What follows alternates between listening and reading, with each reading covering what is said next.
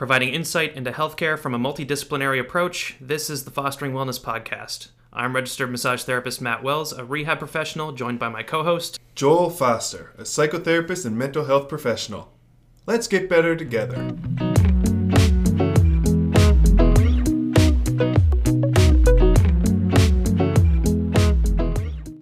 And welcome back to the Fostering Wellness Podcast. I'm your host, Matt Wells, joined as usual with my co host, Joel Foster. Hello. And uh, back after a little bit of a hiatus. So, the first episode we were going to do after the last episode we did kind of aligned over with Mother's Day. Yes. And then after that was May 2 4 this Yes. weekend. So we uh, we kind of played ourselves there with the scheduling. But uh, you know what? The break was kind of nice. I kind of Yeah. enjoyed just kind of relaxing and Yeah. yeah, Because this is so stressful. and so we stressful. A break from it. Clearly. Spending time with you, Matt, is stressful. JK, JK. JK, JK. Um, But I know like you're busy with uh, like your home renovations and stuff, and I've started kicking that up now that the weather's getting nicer. So it's uh, yeah, it's good to have a little bit of a break to do that kind of stuff. yeah, going to be out in the backyard and doing stuff out there. Had a nice fire. Not Oh, too nice. long ago, yeah. And, and their new fire pit. Sick. Yeah, very relaxing, very Wicked. enjoyable. Yeah. We're kind of uh, we're building one out back too, um, but I think that's gonna be the last thing that we do out back because we still have to like we're dealing with this really invasive plant in Japanese knotweed.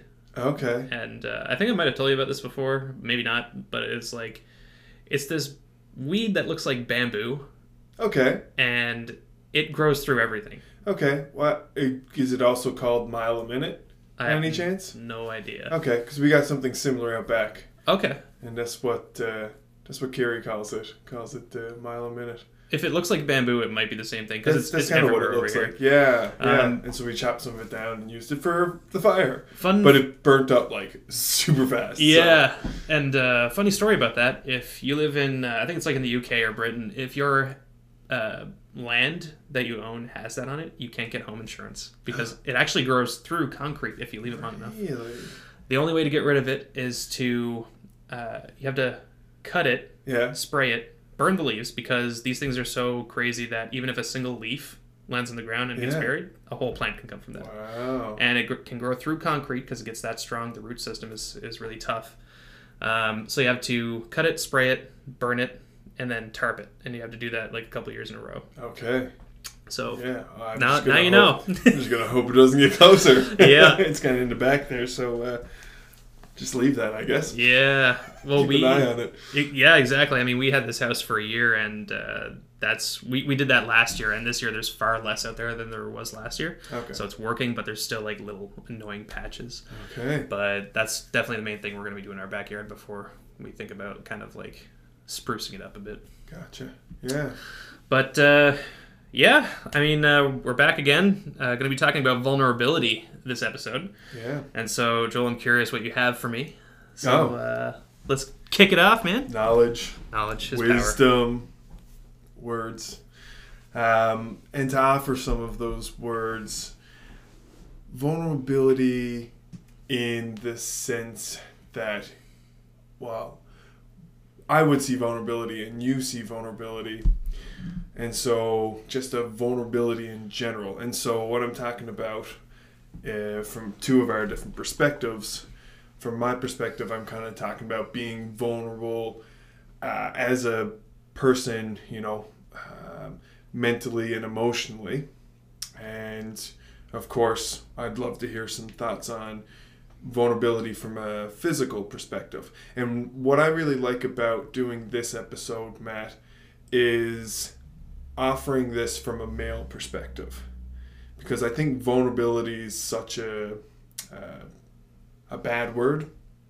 Is I guess yeah, like stigmatized or just like stigmatized. That sounds Yeah. fancier than bad word, but I'm, I'm here to be fancy, man. the V word. Um, in that vulnerability is seen as weakness, right? And what really got me interested in wanting to talk to you about this, Matt. Um, I'll share a bit about my ideas, but uh, just in terms of what interested me was working with clients and talking to people, particularly males, um, and like the struggles like at work. So you know, remember our episode talking about work and taking a sick day and things like that. Yeah. When say you got back pain or you got an injury or something like that, rather than admit that you're injured or that you're um, you got something going on, you just power through and you go back to work and Mhm. you know you probably end up hurting yourself more than you're helping yourself. You know what I mean? Um, or taking on a task that's too heavy for where you're at in terms of your um, rehab or wha- whatever's going on, right? And so, because that got me thinking about how that ties into uh, mental and emotional vulnerability. And I, I think really specifically emotional vulnerability and being able to open up, right? Being able to open up to somebody like your boss Mhm. and say, hey, I'm like not well, either mentally or physically or whatever. And to be able to just be true to that, right? And then also on a less um, injury oriented uh, idea, I've also thought about just like who you are, being able to express that and put that out into the world. Um, thinking about, you know, well, well, one of the things we were talking about was the stigma, right, around mental health, right, and being able to just tell somebody that you got something going on, right, Right. being able to be vulnerable and say, hey, you know what? Well, I've struggled. I've had issues. You know, I've done the work. I've gone to see people. I've, you know, just makes me a human being, Mhm. right? We don't have to be, you know, Superman or Wonder Woman all the time to, you know, survive in this world. Yeah. And so, wait, so when I so when I work with clients, and t- typically, you know, usually like anxiety and depression type of work, uh, it really depends. It's about part. It, part of it can be about figuring out who you are and being able to express that and feel comfortable expressing that right and so that's what i mean when i say vulnerability from my perspective is that's who you are you know some people might snickers some people might say things but in all reality they got their own things going on right everybody got their own things going on Mhm. right and so being able to say hey you know I like for example i like nerdy things Right. you know uh, i like to play video games and i like to you know i like playing magic the gathering Right. So much fun i have so much fun playing that and i like to listen to heavy metal music and you know those pieces of my life that depending on where i am in a social context you might just hold back or you might not share Right. So it's like if you're at a house party and someone passes you. I was about to say passes you the auxiliary cord. That is aging me right there. Oh, Oh, wow. my god. Um, bluetooth Bluetooth. man. Yeah. when someone when someone says, passes you know what? you your ipod shuffle oh yeah, and then uh, you plug that in and you're good to go, buddy. Um, but no, if you uh, if someone turns on Bluetooth speaker Sure. and they're like, you know what, someone picks something to listen to, you got any music you want to listen to or something like that. Uh, in certain settings, you're probably far less likely to put on something like Behemoth yeah or like Lamb of God. Mm. And for anyone that doesn't know, those are some pretty intense metal bands uh, for people that aren't familiar with metal music. Yeah. Right. Yeah, exactly. Right. And so then you default to something like, for me, classic rock. That's my default, you know. Uh, that li- that literally happened over the weekend, you know. Um, somebody had said, uh, "Hey, you got a song request," and I have requested "Kickstart My Heart" by Motley Crue because it's a little bit more air quote socially acceptable Right. great tune. Still loved it. Yeah. You know, and everybody else enjoyed it. But yeah, no, I, I wouldn't.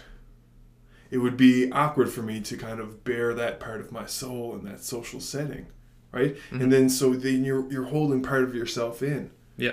right? And then if you suffer with something like anxiety, for example, you get in your own head, Yeah. right? And you say, well, geez, what'll they say? They might laugh at me. They might judge me. They might, Yeah. and then, yeah, I've talked about it on podcast before. That that worry, then, you know, your mind wants to defend you because if you're not accepted in your social circles, that can be seen as a threat hmm right? Because we're social beings, right? We- used to have to socialize to survive, hmm right? And so then we see that threat and we say, okay, I can't express that or I can't say that because I'm going to be judged and ostracized and I'm going to lose out on that important piece. Right. And so then we worry and we stress, and then that can lead to anxiety, Mhm. right?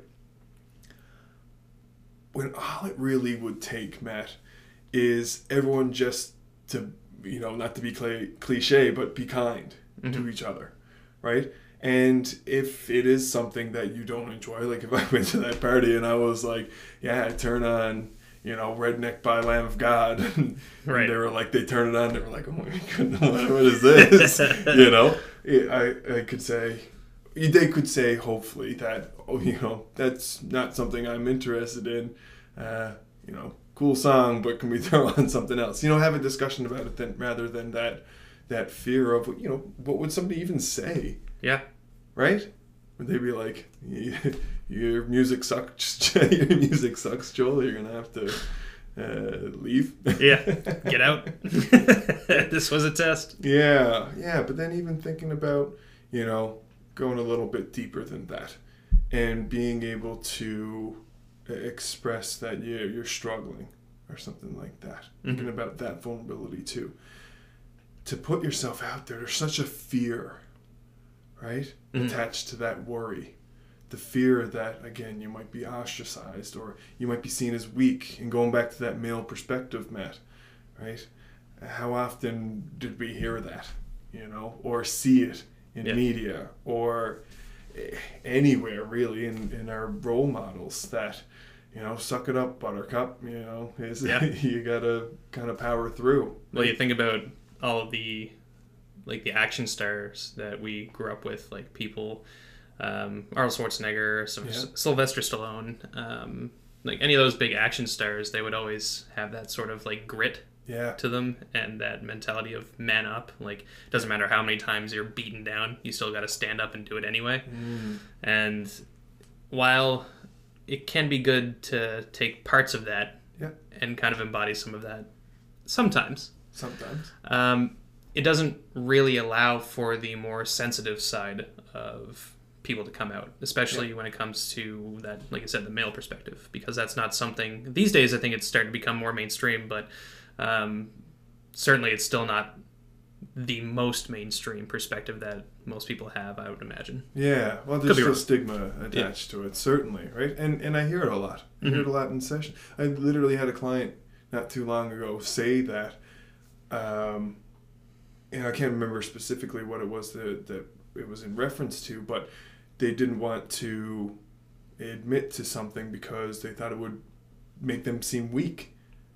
Right? Right. I think it was about being lazy. I think is what it was Okay. right? So this client was talking about a fear of uh, appearing lazy, Right.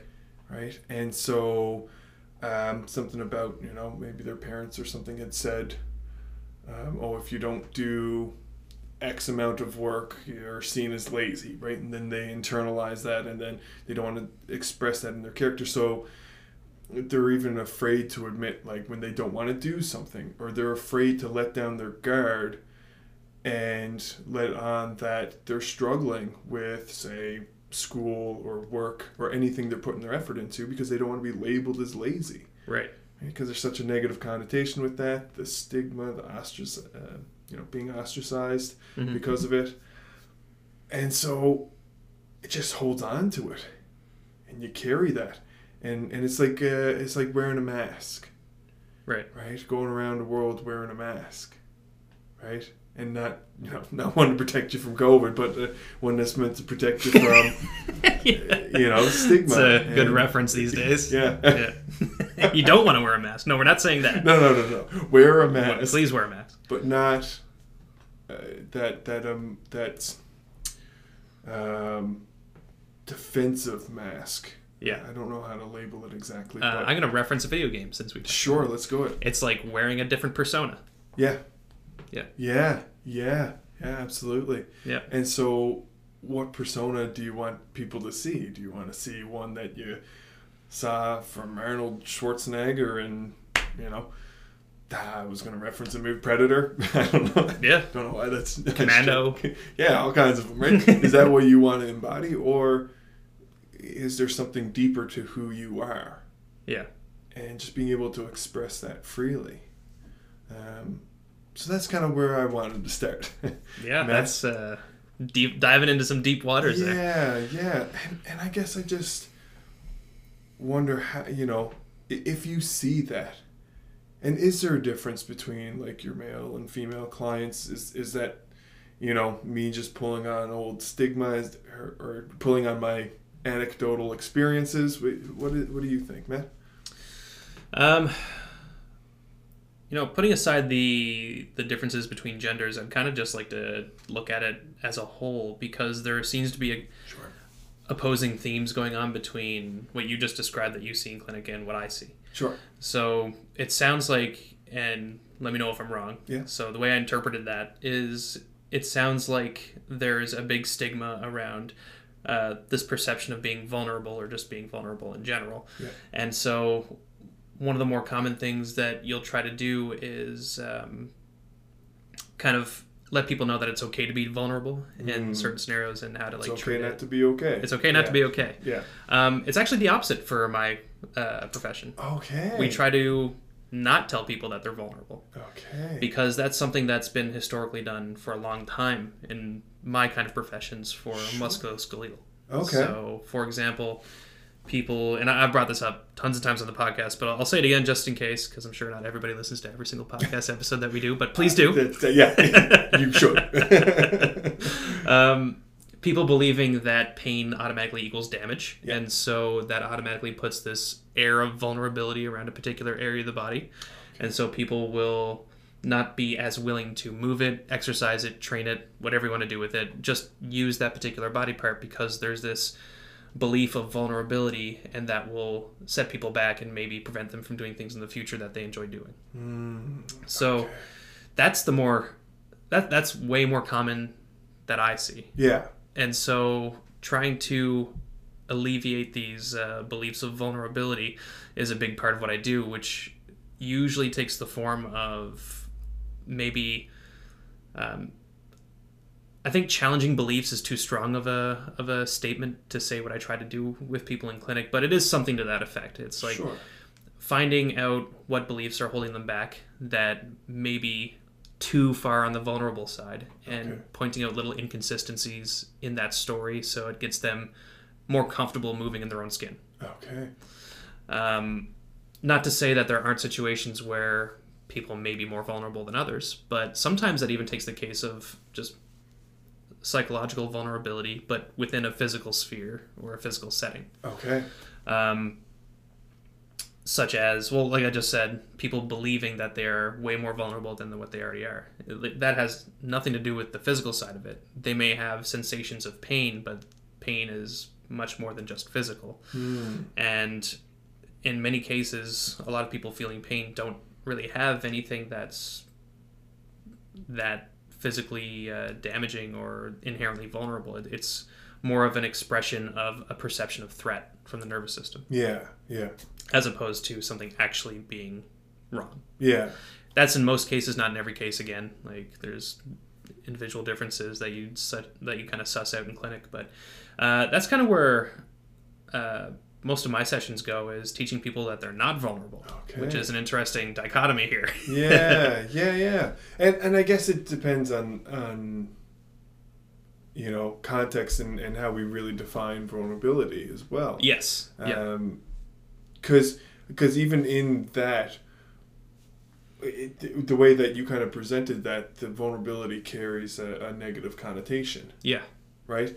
Whereas, you know, I tried to portray it as, as a positive connotation. Mhm. And I guess it's interesting to think about um, the, the actual fear of vulnerability and I'm trying to you know wrap my head around it from from your perspective in clinic. So I think there is one thing I can clear up though that Sure, I think yeah, I, yeah. Uh, I wasn't very clear on was um, when I present those kind of like challenging beliefs to people. I I don't ever well I try to really not ever let it come off as me insinuating that their pain isn't real because that's Yeah. one takeaway that a lot of people will have. It's like, well, if I'm not damaged and the pain's there, my pain must not be real.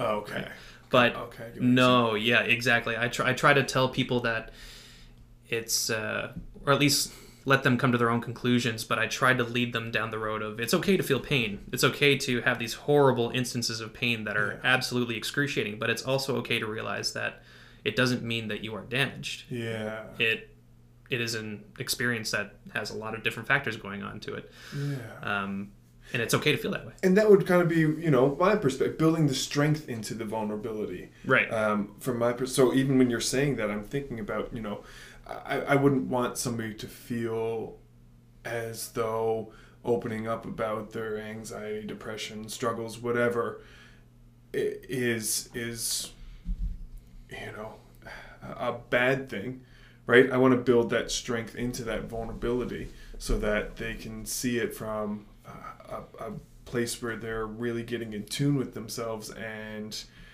giving them the skills to kind of overcome that. Right. Um, well, the skills would come after, you know, uh, sitting down and getting all that part figured out.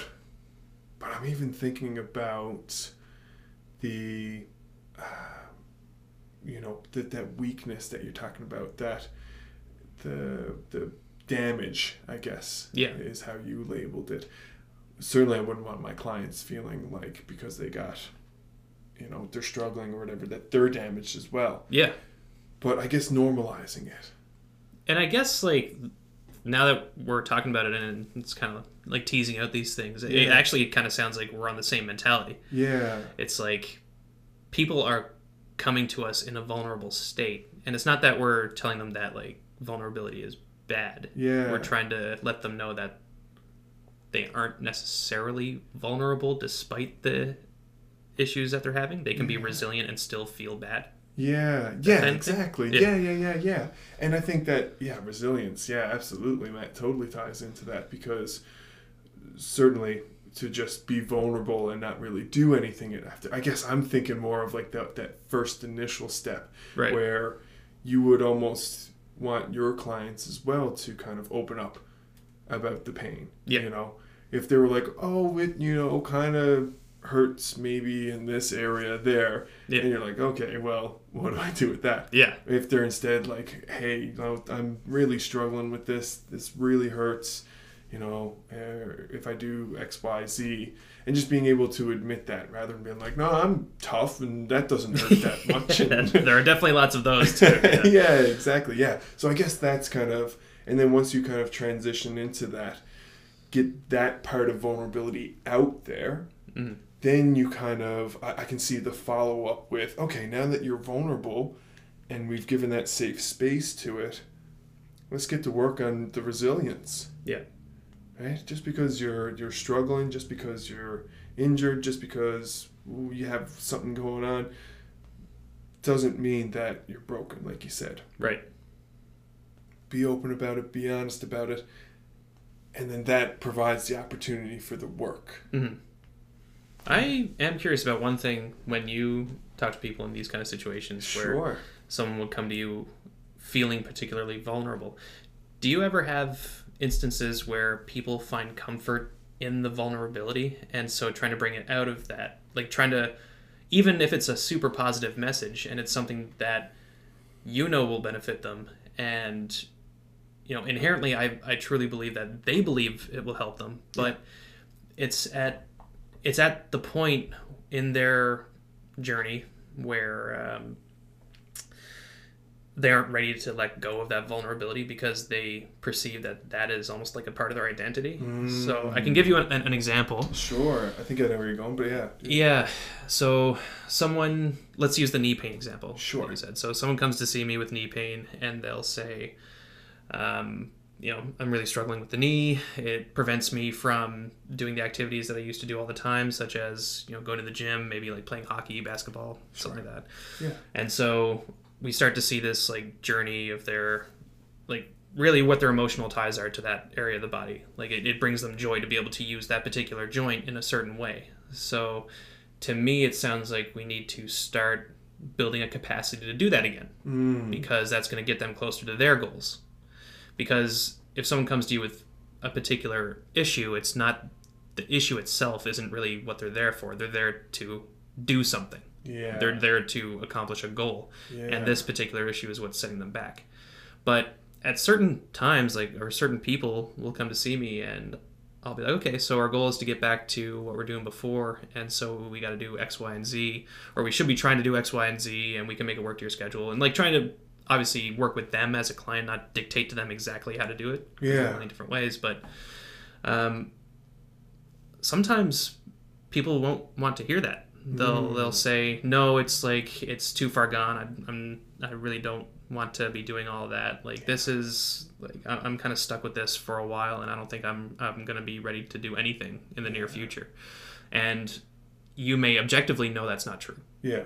and even they may you know at some point realize that that's not true. In the core, yeah. but the the vulnerability is still there and it's not something that either they're willing to let go or maybe they just are too afraid to let go. I don't know what that is but You know what popped into my mind while you were while you were explaining that, Matt, was the the feeling comfort in the vulnerability, and so this almost ties into what I was talking about earlier about having that ability to be vulnerable and getting that uh, meaningful, helpful response, right? Right. Like putting on, you know, some death metal and someone being like, "Oh, it's cool that you listen to that." right right? Or whatever. You get you put that out. You put yourself out there, getting that good response. So in a clinical setting, you know, or in just a, in a setting sitting with people like us who are open to that and have Mhm. expressed that we're open to that,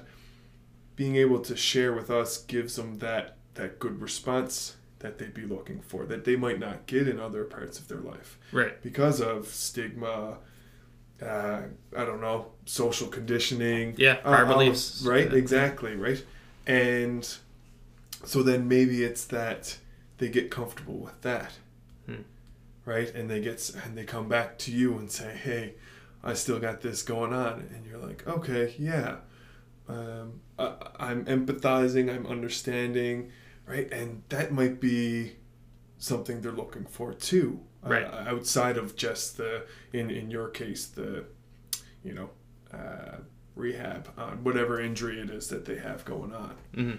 um, is that kind of where you were yeah because it's you know it can be difficult for the rehab relationship even Yeah. then because you know there are a million ways to go about something and i'm sure if someone came to me and people do come to me with that kind of mentality it's it's working with them on like a comfort level first just getting them okay with feeling discomfort. I think that's one of the first things that i would tell people is i absolutely hate pain scale like rating something from 1 to 10 especially like such a unique experience as pain where it's so many factors like Yeah. asking someone to rate something from 1 to 10 when they feel pain is like asking them to okay well the pain prevents me from sleeping or like playing playing with my kids doing the things i love how do i put that on a reductionist scale of 1 to 10 yeah but there are times where that's valuable Yeah. and when it's most valuable in my opinion is when we're trying to grade how much discomfort we can get away with oh, and still be okay. Okay. So I'll ask someone. I'll usually preface it using that exact statement, like "I hate doing this," but uh, in me talking to a client, I absolutely hate asking people to do this. but i'm gonna ask But I'm going to ask you anyway. yeah if you were to put this on one to ten, Yeah. ten being the absolute worst pain possible, and one being nothing, yeah um, where would you put it on average, and when it's at its worst? Yeah. And so people will give me a number, maybe like a six, seven, something like that. And I'm like, okay, I want you to be comfortable getting up to about a three or four.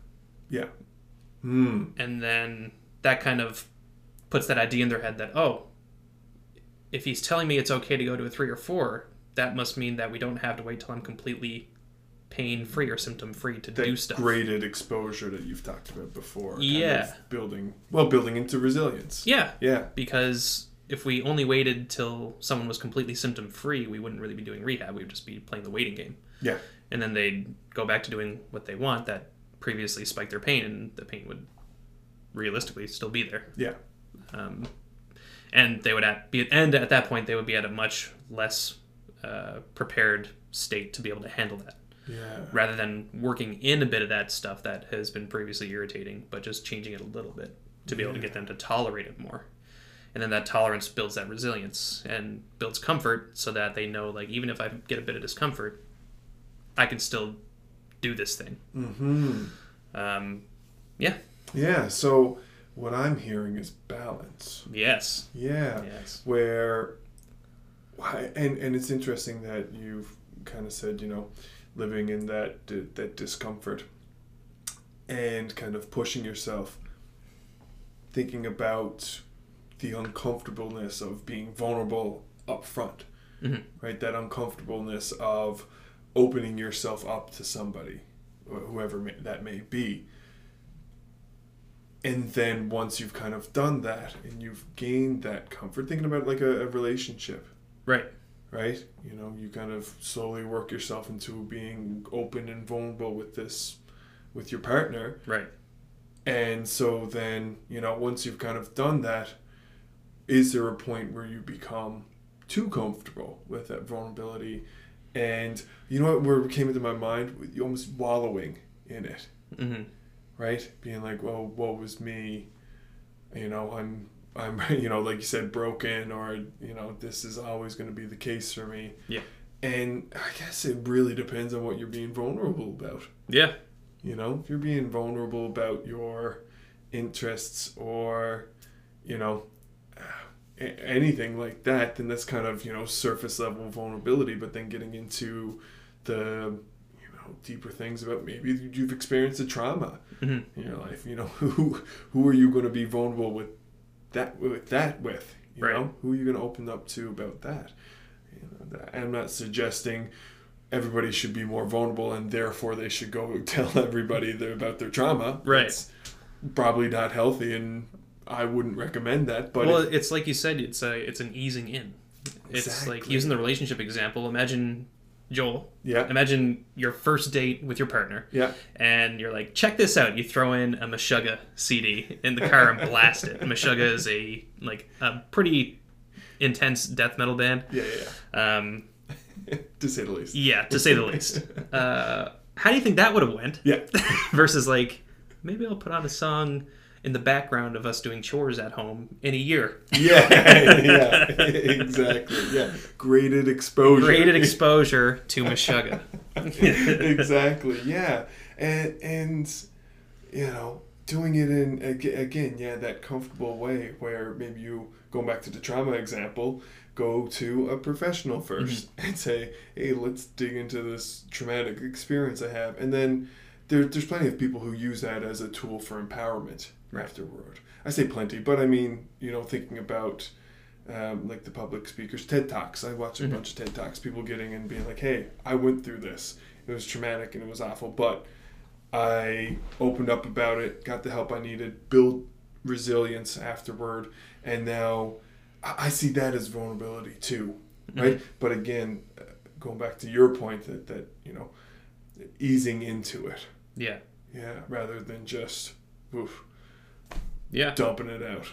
Exactly. And it's fun. It's like funny to to sit down and like talk about this because um, we keep bringing up resilience. Yeah. And we keep saying how resilience is great, which it is. Yeah. Like it puts a lot of people up for success, but like you also mentioned, balance. Even too much resilience, yeah, can be negative because then we're going back to that old school mentality of always fighting things and overcoming them and getting stronger and this like mentality of strength strength strength as Yeah. opposed to it's okay to be vulnerable yes, so allowing yourself to well kind of like what i said before you go up to that three or four out of ten yeah, that's fine that's Yeah. okay that's still manageable and it's still something that you know if you're willing to open up with somebody that's a form of vulnerability yeah, and uh, that could be perfectly healthy. It is perfectly healthy for many people.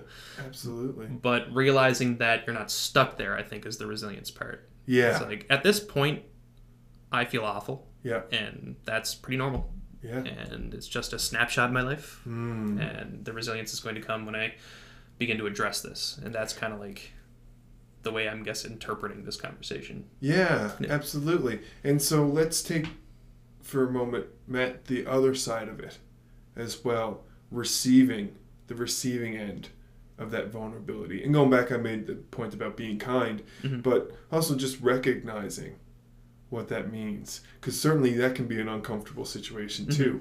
And so being okay with that discomfort where you know if somebody comes up to you you've met a handful of times and they said oh hey you know also uh, i don't know i'm gonna come up with a you know my mother died and it scarred me for life Right. and it's like oh okay I guess we're starting here. here's where we're going right and and you know just being okay with receiving that and Yeah. understanding what your limit is on that side of things as well. Hey I, yeah i hear you that's a real struggle. Like i don't mind talking to you but you know it, dry, uh, creating those boundaries i guess. Yeah. right? Yeah. i don't know you no don't say that. Get out of here, buddy. yeah, yeah, what do you- Uh, right? Yeah but again that that's uh, that that discomfort that comes with that with somebody else being vulnerable because then that brings up thoughts of your own vulnerability right mhm. and it just it's just an uncomfortable situation sometimes if you don't really know somebody Yeah, and you could be in a like a situation yourself that that could be pretty triggering for it. Imagine, It's- and and so being willing to put up those barriers kind of keeps you in a healthy headspace too, or Yeah. just in a healthy space in general. Yeah, yeah, and you know, when that what I'm thinking about now is even just making yourself available for that. Mhm. You know, not necessarily asking for it, not necessarily like, hey. Have you been through anything truly awful in your life? Hey, do you want to express something totally? You want to bare your soul to me? Yeah, Yeah, come on with it. Yeah. I'm excited about it. You know, probably not yeah, unless you're in my chair working with the client yeah. you know then i might ask those questions but in a natural organic kind of situation just just presenting yourself as somebody who would be okay if Mhm. that got to that point like if if you just spontaneously broke down and cried you know or somebody spontaneously broke down that you're not coming off as somebody who would shut that down or ostracize or make fun of or all of those things that i was talking about earlier But talking about different factors and like uh, on being on the receiving end, Yeah. um, what about in situations where you're trying to find more? I guess I could call like protective factors for like Mm. vulnerability, or maybe like moderating factors, something like that. Um, using that individual's social circle and surroundings to kind of assist with uh, like treating that vulnerability or just dealing with it like would, would there ever be a point where you would bring in like family members friends into the clinical setting to be able to let them know what's going on Well, think then- about interventions, yeah right right? And, you know, I can't say that I've actually ever been a part of an intervention myself, Mhm. but uh, I understand that that premise of bringing in the people that care about you most and even them being vulnerable. Right like this is how you make me feel when Yeah. going through this do you think that interventions in that kind of setting can come off as more aggressive and like a gotcha mentality i guess it depends on how you do it really depends on how Yeah. you do it. Yeah, it certainly can. You know, um, well, it's, it's like my partner partner's watching um, the show. I think it's just called Intervention, isn't it? oh yeah I think there's just a show. yeah it's like reality television It's right? just is- yeah, yeah, yeah, and had it on, and uh, like like I, I, don't, I don't know. I didn't watch all of it, so I don't want to speak too much to it. But Mhm. it's doing that in front of the cameras. That kind of seems aggressive to me. You know, it goes beyond than just that. Again, well, it's not. It's not that that easing into. You're opening up about an addiction in front of literally millions of people on camera, right? right And so I think that there might be some danger in that. hmm Um, I'm sure that they got all kinds of professionals. I would hope that they got I all kinds hope. of you know professionals and everything that working with those people to kind of you know go beyond the help that you see on the show. Right. Um, but yeah, I, I guess being able to just work into it, right? Well, even thinking about group therapy, you know, Mhm. if, if we would take, you know, the the mentality of a group session, it's not always uh, intervention style. It could be that you're all struggling with an addiction yourself and sharing your experience and being vulnerable. Those groups actually work on vulnerability hmm right? If there's no vulnerability within those groups, it just grinds to a halt, Right. right? That And so makes even when doing, you know, my group therapy, oh, I, I loved my group therapy class, Matt. You know, it was it was so cathartic. Just you know, we've broken up into two groups and we each got to like observe. I think it was two groups or three groups, and just just how natural it was for everything to go real, to turn real hmm and there was tears and there was you know laughter and it was just such an emotionally real experience Right. but it it was fueled by that vulnerability Mhm. and so for us as facilitators we had to be able to bring that in and one of the techniques you can use is you know being a little bit of vulnerable yourself right? Um, existential therapy existential group therapy on the basis that you're part of the journey Right. hey we're all here for a reason. Here's my experience. How does everybody else feel? Does anybody want to start does anybody want to follow up on that right? And so you know think, thinking about that opposed to that intervention style where you're kind of putting somebody in the hot seat i can certainly see why that might come off as aggressive Right. um, the hope would be that it, it's again similar to s- that that style where everybody in that intervention is being open and vulnerable themselves Right. It's uh it's interesting because I know one of the things that people in professions like mine uh, deal with a lot uh, is social learning, like uh, previous probably like not so helpful beliefs that people have about uh, just health in general. sure And I've heard this on podcasts before and talking to people. I haven't done it myself, okay but people bringing in like family members, people that they're living with, people in very close proximity with them, and getting them on board with a recovery method or the recovery process. okay Because it's one thing for, like, if I were to tell somebody who had no prior learning about rehab and stuff other than what they've heard from maybe like work colleagues or like what you see on like, you know, social media, sure um, picking things up with your back is okay yeah for this individual, sure. Yeah. Um, and in, in a certain way, it's perfectly okay, but it may not look great aesthetically. Like your back it probably isn't straight. You're bending over at your back, picking stuff up. Eh, but for this person, it would be largely beneficial to get them doing that. yeah If I were to tell someone to do that, and then they go home and they do it in front of somebody that cares about them and wants them to get better, but doesn't know that, it might backfire yeah because then you get a lot of feedback from an outside source that is contradicting exactly what our method is to getting someone better. yeah And so that builds distrust either between the, those two people yeah or between me and yourself and that person yeah And then there's like a a lot of back and forths between third parties and then the whole situation just gets really complex and muddled to Yeah. where the person who came to see me isn't getting that much benefit. yeah And so, you know, I've heard of this happening. Actually, that's a lie. I did that once.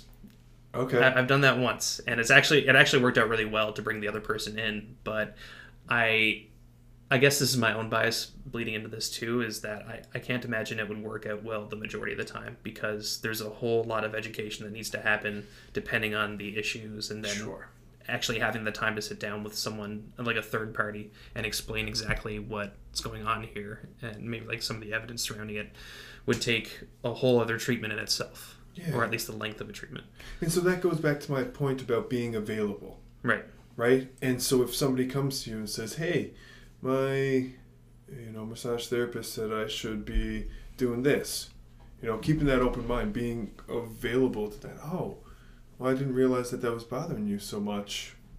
Yeah, okay. But what what do you need from me?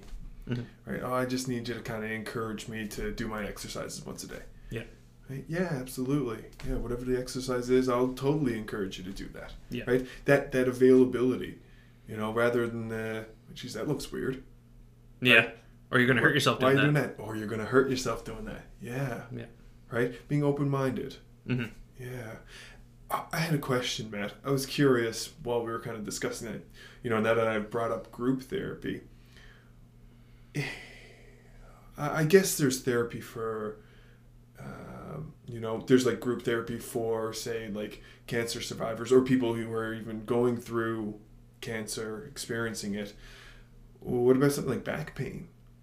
Do you know of anything that, you know, so for like chronic back pain, we'll say, or um, I I guess any chronic pain like that. Is there anything like that, like a group therapy? And if not, do you see that being beneficial at all? That's a good question, man. Uh, as far as group therapy goes, I I know there are pain psychologists. Yeah. That's a field that's up and coming. Yeah. And I'd imagine that they would, like yourself, do group therapies for people with those issues. Yeah. But the trick with that, in my mind, is trying to get people on board that, again, the issue is not necessarily their back. Yeah. It's a pain state Yeah. which can include the back. That can be a portion of it, but it's not the sole determinant of pain being damaged. Yeah. And so, while I believe that could be hugely beneficial, I think current social learning dictates that many people may not be on board with that. Gotcha. So, I guess the closest alternative for something more physically biased for like a type of therapy Yeah. is stuff like group workout sessions. Like, Okay, yeah. yeah.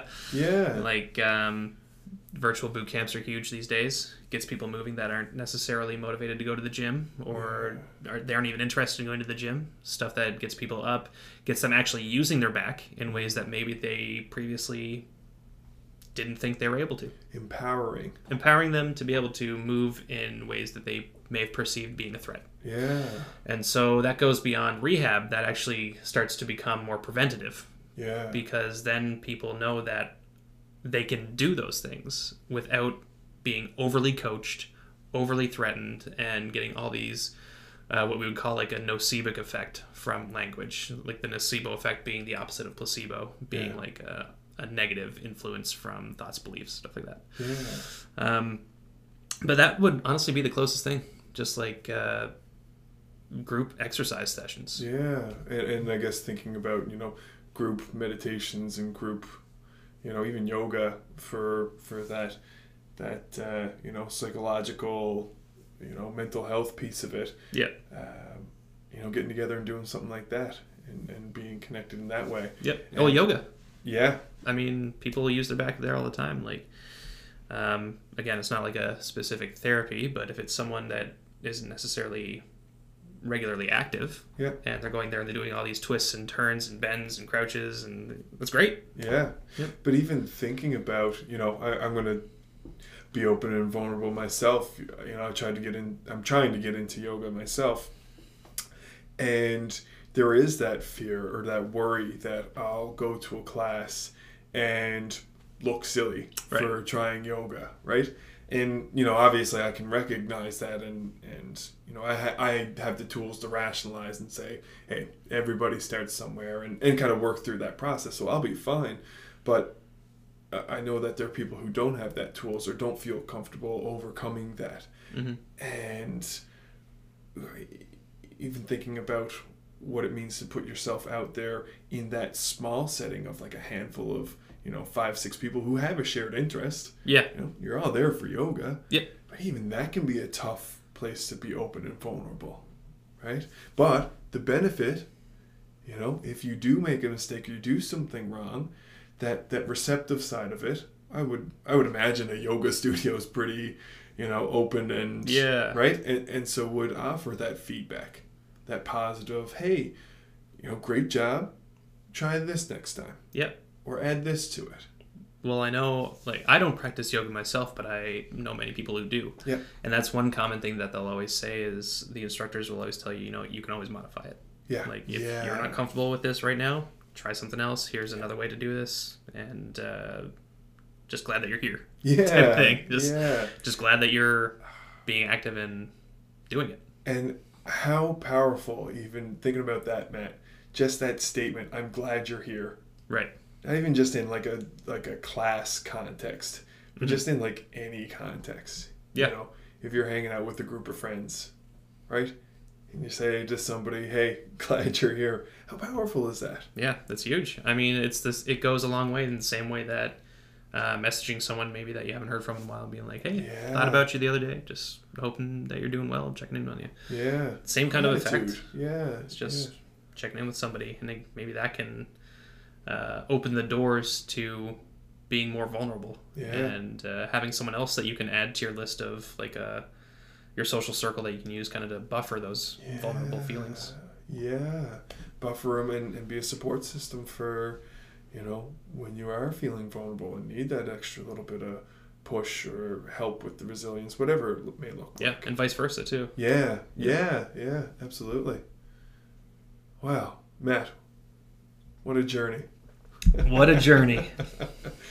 you know, it's funny, you, you think you're starting somewhere and you end up somewhere else. Yeah, that was uh, that was a great discussion. Yeah, it was. Well, I yeah. hope everybody else enjoyed it too. Everybody's listening. Yeah, yeah, and of course, again, if you have any feedback or questions, we always encourage you to reach out Yep, via social media, via email, whatever. via if you see us on the street. Be like, what's up? What's up, Matt and Joel?